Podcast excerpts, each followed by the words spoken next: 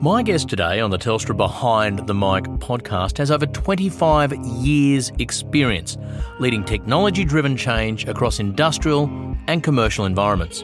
William Payne is the Chief Digital Officer of Mirvac, a top 50 company and one of Australia's most innovative property developers. His appointment saw the group open a new digital division to drive the organisation's digital assets across multiple parts of the business. In 2019, Telstra Purple and Mirvac started working together to transform Mirvac's entire network infrastructure, with the key driver for this transformation being agility. Since then, they have reimagined and designed a scalable, agile technology infrastructure that enables Mirvac to provide a better service experience to its end customers. So, to explain to us more about how Telstra and Mirvac collaborate on delivering this complex architecture, and to take us on a walk down a geeky memory lane in our pre internet world, is the first ever Chief Digital Officer of Mirvac, William Payne. William, welcome to Telstra Behind the Mic. Thank you, Adam. It's great to be here. We'll get to you and your role at Mirvac soon. I want to go back because you're, you're, you're a CDO, and I've done the right thing. I've checked out your form on LinkedIn, and I get the impression that unless perhaps you took a gigantic gap year, you, you, I think from when you started uni, I think we're roughly the same vintage. Now, I was a, I was a nerd myself at uni, did a bit of mathematics and all that, but the, the, the, the path from where you were studying a Bachelor of Science Computer Systems Technology in the late 80s, first of all, getting you to uni, were you always a bit of a geek growing up?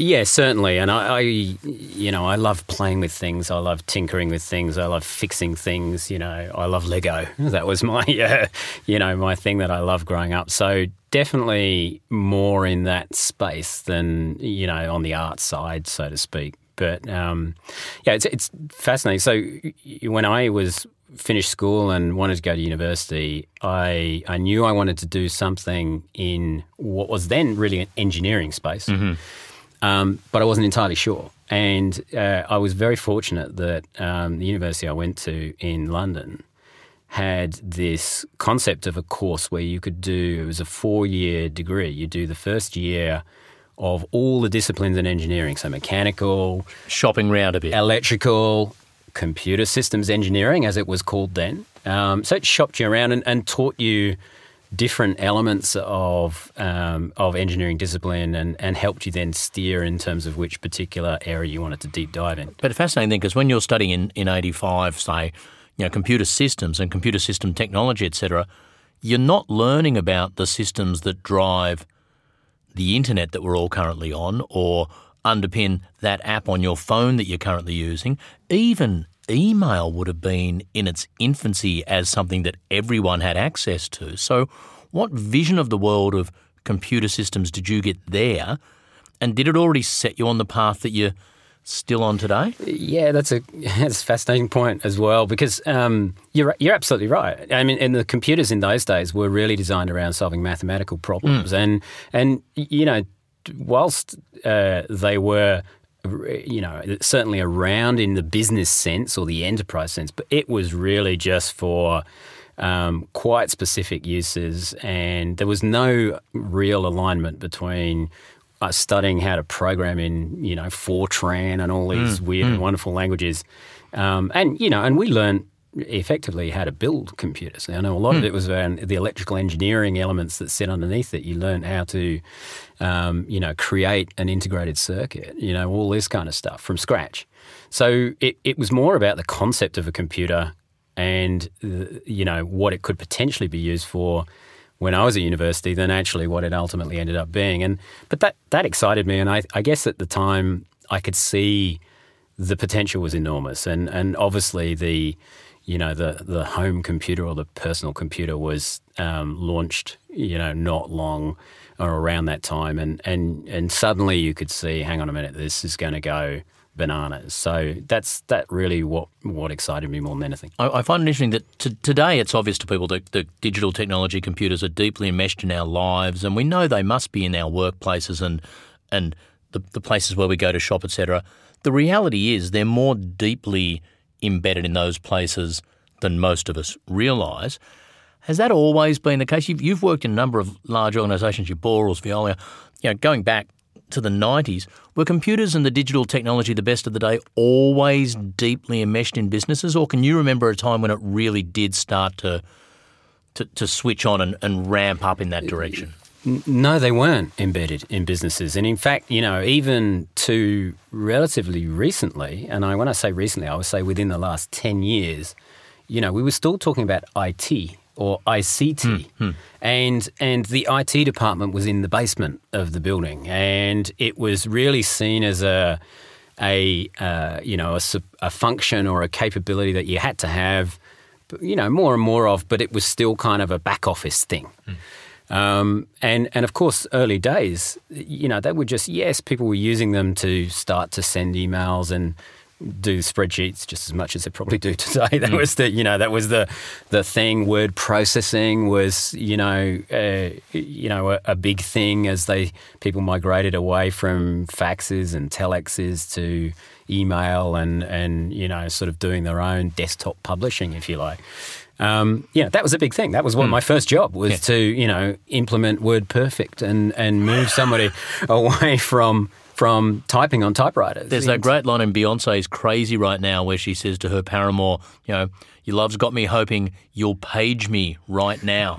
and just to think that she writes one of the biggest songs in, in, in that two week window where the pager was the way you could go for a booty call. I, I, I, love that. So when, when, when, does, when does that transfer into it just being enmeshed into the you, you can't have business without it. Now. Well, I think this this really started to take off, you know, in, in the nineties, and uh, you know, as business became more global, but certainly, and and I've been very very fortunate in my career that I've worked for a lot of global businesses mm. or businesses that have expanded globally. So some, you know, I've, for example, businesses that are Australian born and bred and have then taken a step to go, go global and or businesses that were already global and, and are based overseas. And, you know, as you start to expand your footprint and your also your services and your customer base, the complexities start to drive that and started to drive that that desire and need to solve the problem with computers and software and so on. So, you know, if you think sort of through the through the 90s, early 90s, you had the whole ERP concept and it transitioned into then okay now i want to get sort of bespoke type uh, solutions for particular problems but you know people people have been using uh, software that we're looking at today and going oh my gosh you know you can you know you look at using ai algorithms to forecast um, uh, you know, uh, whether it's predictive maintenance or mm. or forecast, um, you know, uh, financial profiles and stuff like that.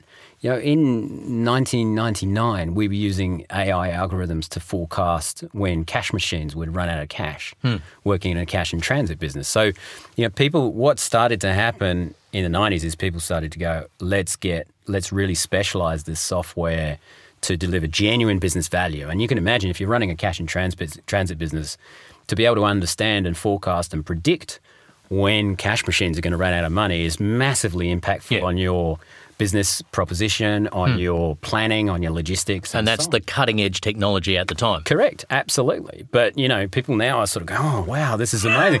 yeah, this is 20 years ago we are doing this stuff. So uh, let's fast forward to now. You're, you're at Mirvac. Now, it's a fascinating organisation, Mirvac, because most, most Australians would have heard of it. People wouldn't be surprised to know it's an ASX top 50 company. It's 20 billion plus dollar sized organisation.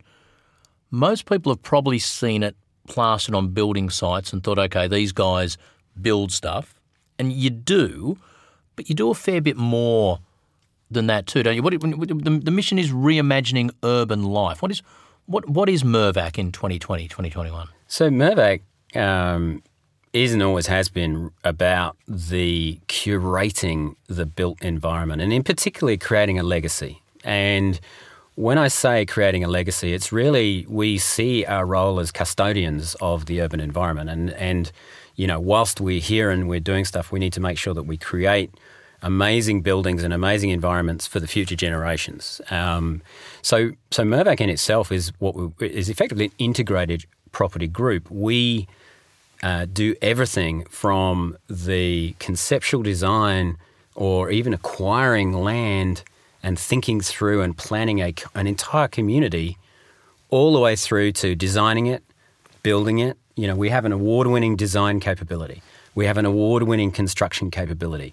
We have an award winning innovation capability. Um, so we, we design, build, and then we operate the the buildings and and in some cases that can be anything from you know making sure that an, that an office environment is is humming and working properly for the people working in it all the way through to um, you know we've recently launched last year um, Australia's first build to rent um, mm. uh, concept which is reinventing how renting is done and and the service we provide there is, is a concierge service. You know, we paint the walls for the uh, the customers. We the look idea after behind, their dogs. We, yeah, the idea behind build to rent is you'll go and move somewhere, planning to stay there, you know, indefinitely, not just until you save up and go and buy somewhere else. It's a sort of it, it's it's a re- reimagines the way people might interact with property. Yeah, yeah, it, yes, and uh, it, it absolutely does that, and also it it takes away the pain points of you're at the mercy of lots of individual landlords. You're not. Hmm. Mirvac owns the entire building,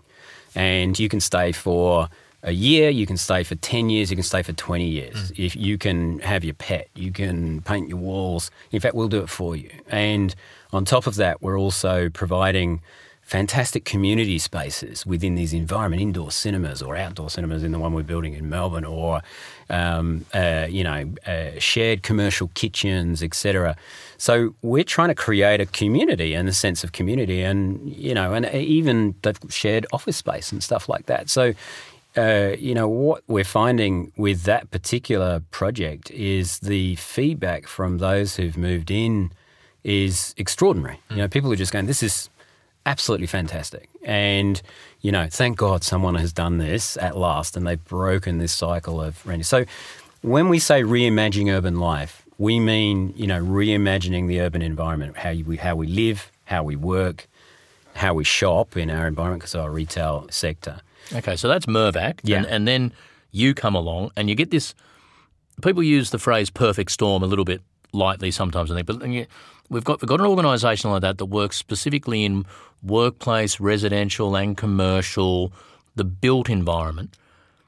Early last year, you get the the role of CDO sort of created that you step into. We've already talked about that cutting edge, you know, technological revolution that's happening, and then of course, around February March last year, something else very big happens that challenges the very concept of where we work, how we live at home, where we do business, what business means, etc. So I, I, want I want to try and tear all you know take all that apart. Let, us first of all out sorry, and against a backdrop of Mirvac having committed to totally overhauling its sort of way it operates digitally. So let's take the the C word or the P word out of there for the moment, and let's just look at what Mirvac was trying to do 2019 through to 2020, sort of overhauling its entire cloud slash digital strategy. What what was the aim, and why did Mirvac need to do that at that time? Yeah, look, it, it you know Mirvac started the what the, the transformation journey we're now on. Um, you know, way back at sort of start of 2019, and they, and they went through a process of of saying, look, we really need to rethink. We can see what's happening here in terms of our customer base is demanding different things, and we as an organisation need to be much more agile. And and I use the agile word in terms of we need to be able to adapt and change and provide these uh, you, know, curate, if you like, customer experiences that really just continue to set the bar. And Mirvac likes to set the bar, and we just wanted to continue to do that. So we went through a process, or in fact, I wasn't there. I went through. They went through a process in 2019 to think about what that might look like. And part of that outcome of that was we need a chief digital officer. We don't have one. We have great IT people, but someone needs to come and bring the digital element of this vision to life. So you've gone from being the boys and girls in the basement Correct. to the C-suite. Correct. Nice. Correct. So, so um, you know, and and the board, to their absolute credit, were really strong on this. They're saying, you know, we, we need to bring this in. We'll create a brand new role. Didn't exist. There was no CIO role. Like literally, we're we're creating a brand new role called a chief digital officer, and you know, this is a, a C-suite level uh, role, and um, let's go find someone. So that's that's ultimately how. I ended up coming in, and and you know, to your point, I started on the 8th of March, thereabouts. That date sounds familiar. See, so- I, I don't. When, when you say to me 8th of March 2020, I don't instantly go. That's when William Payne started at Mirvac, wasn't yeah, it? yeah, yeah, yeah. So, so I had a full two weeks in the office before we uh, we went into lockdown. Um, but you know, and I, I think the, so. I went through a fascinating and interesting enough. I've I speak to a lot of people in the industry, sort of colleagues and and peers and so on. There's quite a few people who started some pretty high profile jobs around that time and went through that same journey. And we chatted to each other a lot as about, you know, crikey, what are we doing it? But you In know, a little Zoom self-help group. yeah, it was a bit like that. But you know, the the interesting thing was, uh, you know, I came in with with we we have a uh, you know we want to transform, and and this was a really interesting thing. So. You know, you, you. I spent my first two weeks there while I was in the office interviewing lots of people from board, chairman of the board, all the way down through the organisation, and you know, it, it was kind of we're going to transform. You know, we, we we need to be digitally savvy, and you you said like, okay, what does that mean? And, you know, you kind of got three responses. One was, well, it means we'll be what I call weasel words efficient, effective, and operationally excellent, uh, which kind of means nothing really. Um, certainly not to the people, and how do you explain that to your customers in particular? Or you got the, well, we'll implement this particular piece of software and we'll put that particular piece of hardware in place. Or you got the most honest answer, which is not really sure. Yeah. So, um, you know, one of the very first things that I did was um, uh, put together a very small group of people, and over a period of um, a few weeks, we defined the vision of what a digitally and/or transformed version of Mirvac would look like in two years' time. And the challenge I set to them was, I said, look, right, we're all getting in the DeLorean. We're going to um, set the clock forward two years or three years or whatever. We're going to step out, and w- our job is to describe what we see, not how we got there, mm. but to describe what we see. And in, sim- in put simply, what is it? Because you use the word agility. Now, that's going to, some people listening to this would, agility to them means, okay, agile. If I'm agile in my workforce, that means I could work at any desk within the office. Or others would think agility means I can work just as well in my van as I do in the office. Or agility means I can stay at home and work at home as much as going into he- or that's but but across an organisation because I presume you're talking both for your many staff within Mirvac, but also yeah that customer set of people who live in your buildings or rent your residential properties or shop in your shopping centres. What Yeah, yeah. Describe a- that transform great, world. and and uh, you know that the agility means that for and first and foremost, it means that as the world you know of retail transfer. So again, you step in. Think about retail as it stands today. Now, get in your DeLorean. Transfer fast forward two, three years from now. Step out what do you think you're going to see? Do you think you're going to see just shopping centres sitting there and everyone's still doing the same thing? No, I don't think so. And in fact, there's a you know there's a groundswell of change going on there in terms of the role of e-commerce and you know genuine sort of agnostic or omni-channel type environments mm. where it's seamless and people it's all about the customer and the consumer experience. We're so spoilt now with our phones that that's the experience we want in everything we do.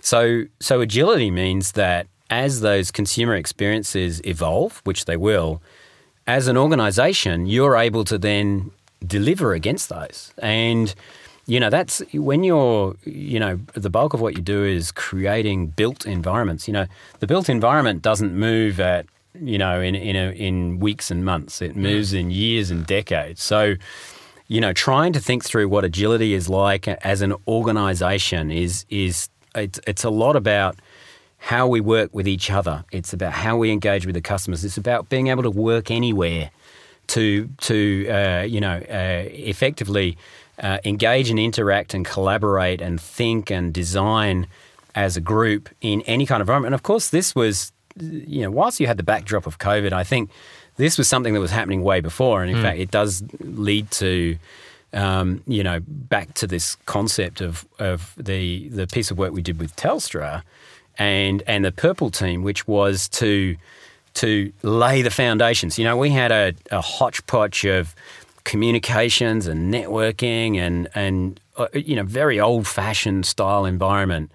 And you know, this the the team at uh, you know my team recognized that, sat down with the team at, at Purple and said, "Look, how do we reimagine this? Mm. You hmm. know, how do you reimagine this? Not just for today's problem, but for the future. And if you think about things like 5G and what that's going to bring, and and and you know how that's going to perhaps into interact with us as consumers and uh, and our customers, of course, how do we reimagine that? And that's that was the journey that we went on with the Purple team. Ultimately, ended up in us just really completely rethinking the whole fabric of our underlying technology, communications, whether it was the um, uh, you know our ability to to uh, connect to the sites and the various uh, organisations, or within our buildings ourselves, the um, uh, you know uh, communications amongst each other, and so on and so mm. forth. So. It, it, you know, that is absolutely crucial. And, and uh, you know, thank goodness they did that because come the second, you know, the, the two weeks into my role, when the CEO came to me and said, you know, what do we, what do you think? Everyone's can, working at home from well, five o'clock this afternoon. This? And I went, yeah, yeah, it'd be fine. so let me, because I mean, we, for, for, for the nerds listening who want to drill down deeper about how you mm. deployed SD-WAN to 59 sites and you, you, your Microsoft Office 365 in the cloud now means people with completely different devices can share slideshows on premise. And that's all there for people to go and get, get their jollies on, and I probably will as soon as we're finished. But what, what are the essential challenges when you're trying to migrate a large 50-year-old organisation that does deal in some ways in – bricks and mortar and granite and isn't in some ways necessarily the most rapidly evolving organisation. What are some of the big challenges when you try and overhaul everything while keeping the, the organisation still functioning during that? You can't just shut down for three months and say everyone come back on the 1st of April. Hey? What were some of the, the fundamental challenges you faced there? Yeah, look, I, I think, uh, you know, you hit the nail on the head. It's a 50-year-old organisation, near enough, right? And your worst nightmare as a guy who is running a digital capability is that a large number of people in the organization are, are engineers and engineers like to, you know and, and not only that they are engineers are building engineers so they like to see you know where's your plan? Show me your you know this that and the other. How's it going i want to know in three you know in three weeks two hours and 21 minutes what we'll be working on type stuff. So you know one of the big challenges was you know to get the trust and confidence of the business that we could migrate that over without disrupting mm-hmm. the day to day. And of course, we don't want to do any of that. And you know, it's a um, whether you're talking about uh, you know dealing with the, our sales activities and making sure that we can't interrupt those, or even the operational activities that are going on around the business. So, gaining the trust and confidence is was absolutely critical, and and the team yeah, my team did a great job, but but this is where the concept of partnership comes into play. You mm. can't you know, you can't do this stuff if it's, you know, if you don't have the backing and support of an organization who's going to help you through that journey, in particular one that's been there, done that, right? Mm. You know, this Mirvac hadn't done anything for many, many years. Why, what would make them the experts in this kind of change and developing that trust and helping the organisation understand it. So you you need somebody to work with you to do that, who also who can bring the nerdy technical stuff, which is great, but most importantly, can also bring the change experience, can bring the here's how you engage with the stakeholders, here's how we can help give you the, the tool bag to give the confidence to the business. So getting that confidence is absolutely critical. And then, of course, sort of systematically going through the process and making sure that you know, you really do have things carefully planned. You're able to to move things at a pace that um, makes sense in terms of nobody wants to do, be doing these projects for months and months and hmm. months. Mm. But equally, nobody wants to rush something and, and have a old crikey moment and have to wind stuff back and so on. But because, because the, the, the, the other you know the other potential option there is to say, okay, security is a big part of this. Let's go and find the single best, world's best security provider to property. Yeah. We'll sign them up. Uh, communication's important. Let's go and find the bespoke, perfect communication system. Boom. There's that option, or there's the like you've done with Purple, a single partner to take you all the way through. What's the balancing act there, and why why is the second of those two more attractive? Yeah, look, hey, it's it's a great point, and and it's always a balancing act, right? Because you really do want you want the best of the best, um, but you also have to balance it with connecting these things together, and it's it's about integration. You know, we are we we know more than anything that by having you know design sitting on level 26 of our office and construction team sitting on level 27 and the asset management people sitting on level 29 that those groups are, are are engaging and intertwining and collaborating with each other all the time we know the value of that integrated model in terms of what what is the outcome the end result for the customer. So um, you know, if you are able to find an organisation such as, you know, for given the particular needs we had, such as the Telstra Purple team, who could provide that integration and say, look, we'll worry about how we connect and, and bring all these pieces together in a way that's, you know, that collaboration is happening in the background and then help you deliver the outcome you want. And, and you know, I'm an absolute passionate driver of it's all about outcomes. It's back to the statement I was saying before about, you know, those vision statements, getting your time machine, come out. What I want you to describe is an outcome. Don't tell me how you're going to get there. Just describe the outcome, and then we will work out together as a team the journey to get there.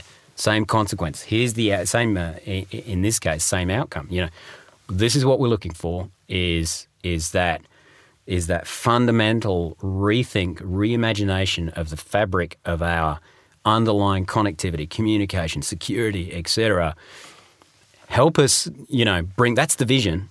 Now let's work together to work out how we get there. And doing that with two, three, four, ten different organizations is very hard and fraught with risk.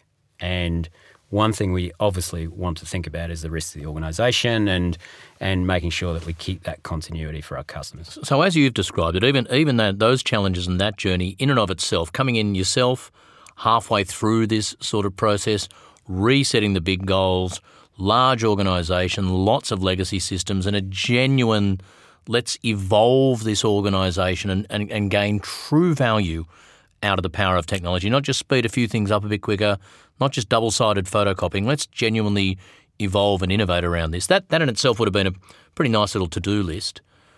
When the specific challenges of 2020 come in over the top, and they, they go to your key areas of business commercial, residential, um, uh, and corporate, and, and, and, and was, did that just make it too big, too hard, or did that add a certain sort of fascinating excitement to the process, or?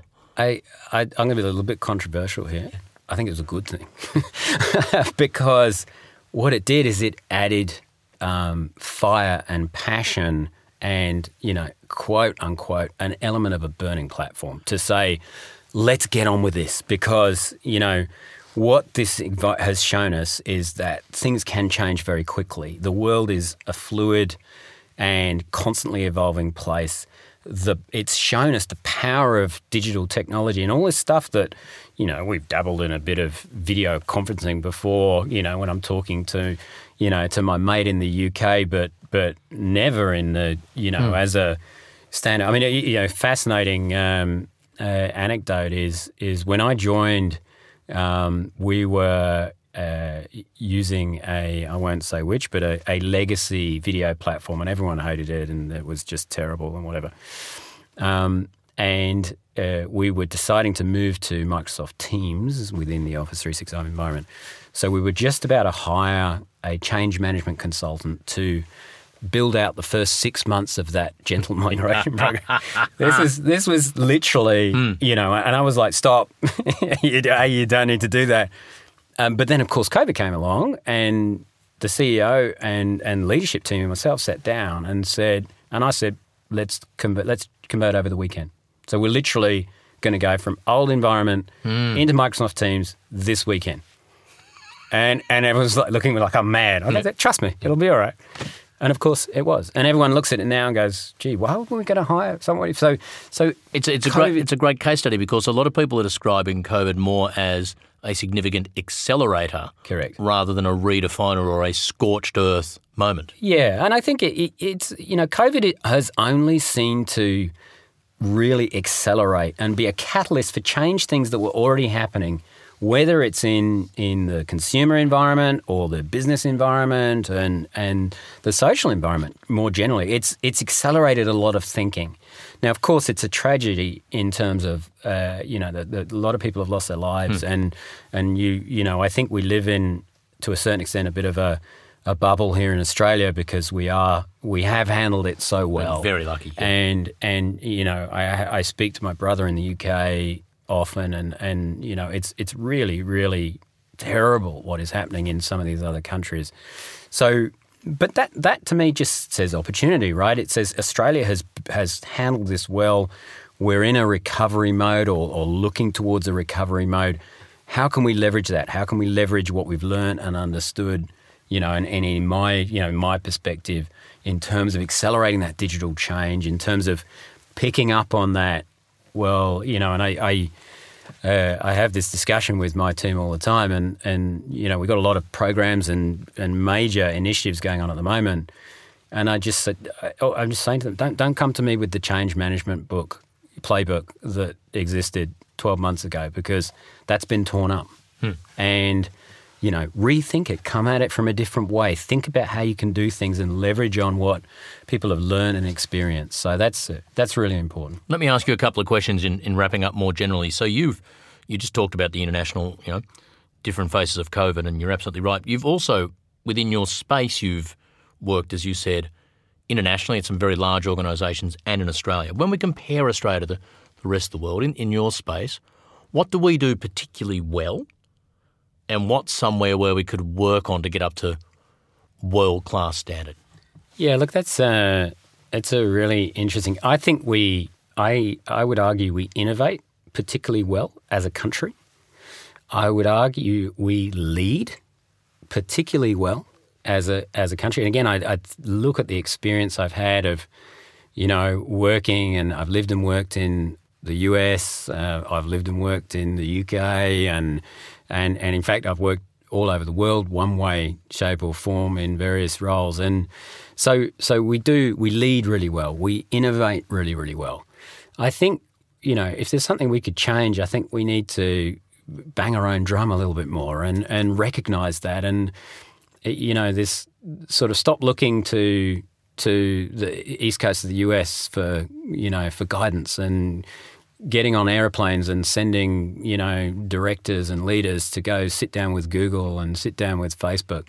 We, we can do all that stuff. We do do all that stuff, and there's some amazing um, innovation and and uh, and opportunity here in Australia that we need to uh, lift and and support. So as as you know, large businesses in Australia, we need to look to support the local and, and create that profile and and also recognise that you know the the grass isn't always greener where you you know you go elsewhere. Don't get me wrong. I think there's some outstanding capability overseas, and you look at things like security in Israel as just you know next mm. level. And but you know we you know we do a pretty good job here. The CSIRO are, are pretty pretty up there in terms of some of the stuff they. Some of it is world leading, and you know we need to do more and, and bang our drum a little bit more. In terms of leaders listening to this podcast, I mean, you've you've been involved in the transformation of multiple large businesses across your career. If someone's listening now and thinks their organisation should go on the same sort of either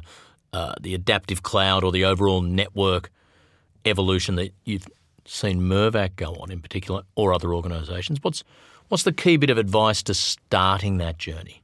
Um, start with the end. So start with what it is you're hop trying to achieve. Hop in the DeLorean. Yeah, hop in the DeLorean and and hop in the DeLorean with with part you know people from around your business, with your customers, not with your techie people, because you know the reality is the cloud has made technology Uh, unbelievably accessible. It's democratized some of the really complicated technical stuff that you used to. And there are plenty of organizations around, just like the, the team at Telstra Purple, who can look after that stuff and help you with all that stuff. But what they can't do is help you with what at, what are you trying to achieve. So step number one is you need to hop into the DeLorean. You need to step out in two years' time and say, not what you know, what does our technical infrastructure look like, but what does our customer experience look like? What does it look like as an employee of XYZ company when I come to work, when I, I'm accessing my, uh, uh, my systems, my material, I'm trying to do my job? How's my job been enhanced as a person? So you've really kind of come at from that end outcome experience perspective. And then you can come back and go, okay, how do we bring that to life? And then and that's where the technical element comes into play hop, hop in your own DeLorean, go to the future of all you because you would be exposed to a lot of the potential technology and, and, and, and, adaptations that are coming down the line. What is something that could be happening in the domestic or retail or workspace or something that you would think would be wow, it's an amazing game changer. I'll give you one of mine so to give you a bit of time to think as well. But for, for me, one of the technologies that's coming down the pipe that we don't hear anywhere near enough attention given to, we mustn't be far off having in handheld devices real time, really accurate language translation.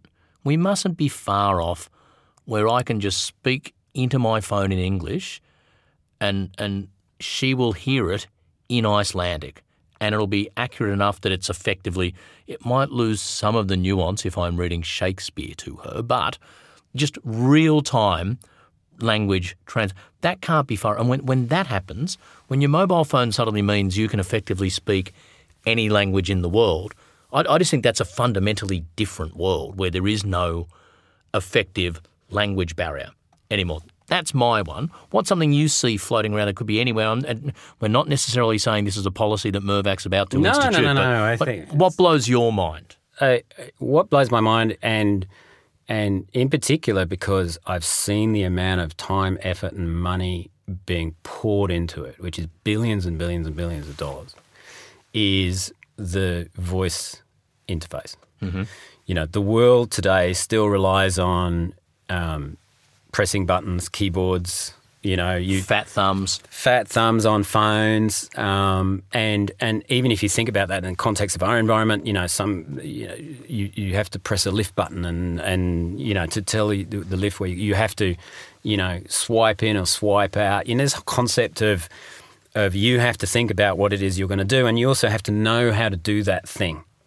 So, so voice as an interface is agnostic to dialect, to your language thing. It's agnostic to language. It's agnostic to background, to any of those things. So it opens up a world of possibilities in terms of how you engage and interact. And if you think about not a, you know, so voice and and then natural language um, interrogation and processing and so on.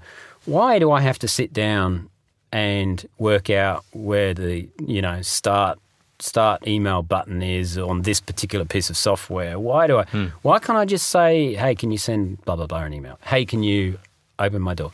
Hey, can you let me know when this parcel's been delivered? Hmm. Hey, et cetera, et cetera, et cetera." So, and it, you know, it's it takes away so much of the complexity. So for me, that is the one that's that's definitely coming down the pipe because you look at how much effort is and money's being spent on it, and that will that, that will be that will change everything again. That's mm. a game changer again, right? Because then any man uh, or woman on the street ultimately can uh, look at uh, you know look at a, a situation, or even better, their phone is working out the context of their situation. You don't have to open the app that does the translation it knows that you're in, you know, a, a different country. You're in hmm. Spain. So it knows and understands, and, and your device is saying, you know, would you like to speak Spanish today? And just to, you know, yes, okay, right, that's what I'm doing. So that's really the next level. All the components are there. It's just the use cases that are coming, and I think that will fundamentally translate uh, into huge change in the way we interact with technology. Final personal question. I'm sure you remember in 2018 when you were placed number 22 on the CIO50 list uh, for the work you've done, in particular, uh, implementation of Boral. Cracking the CIO top 50 list, does your life just change forever? I'm, I'm imagining no more queuing at nightclubs, but paparazzi camped outside the front of your house. Is it, is it an absolute game changer, William?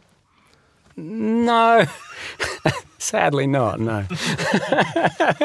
no, no. It's a look. It's a. I think it's a great, uh, and uh, you know, obviously very humble to be on the list with some of those other um, great CIOs. It's a just. It's a great way to also connect and and interface with your peers. Um, it you know is does it help your you know opportunities come your way? I'm, I'm assuming so. Um, you know, so so there's you know there's no harm in being called out as somebody who's doing great stuff. Mm. Um, you know, for me, it provides then also a a sounding uh, platform to tell people well, I'm very passionate about telling people about what we're doing, mm. and I'm very passionate about technology. I'm very passionate about what technology can do for business, and and and really creating that genuine um, partnership and strategic element to it. So anything such as the CIO 50 who who gives me that platform or could give me that platform is a good thing in my view. So, what is your key takeaway about that concept of partnership? We've discussed some of the tech details; they're all out there. But what is the key takeaway about the partnership between Mirvac and Telstra Purple that, that's made this work as far as it has now and is going to carry it into the future?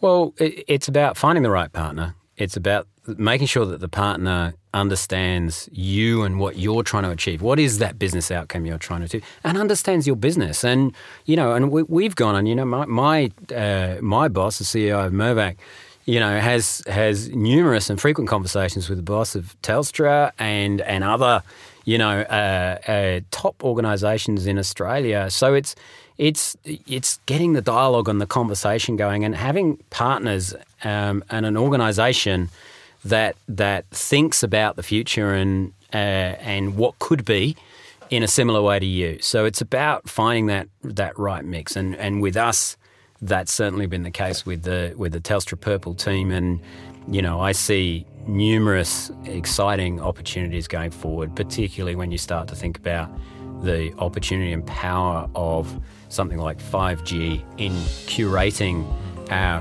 our reimagining of urban life. It's been a fascinating chat, William. Thank you so much for your time today. Absolute pleasure. Thanks, Adam.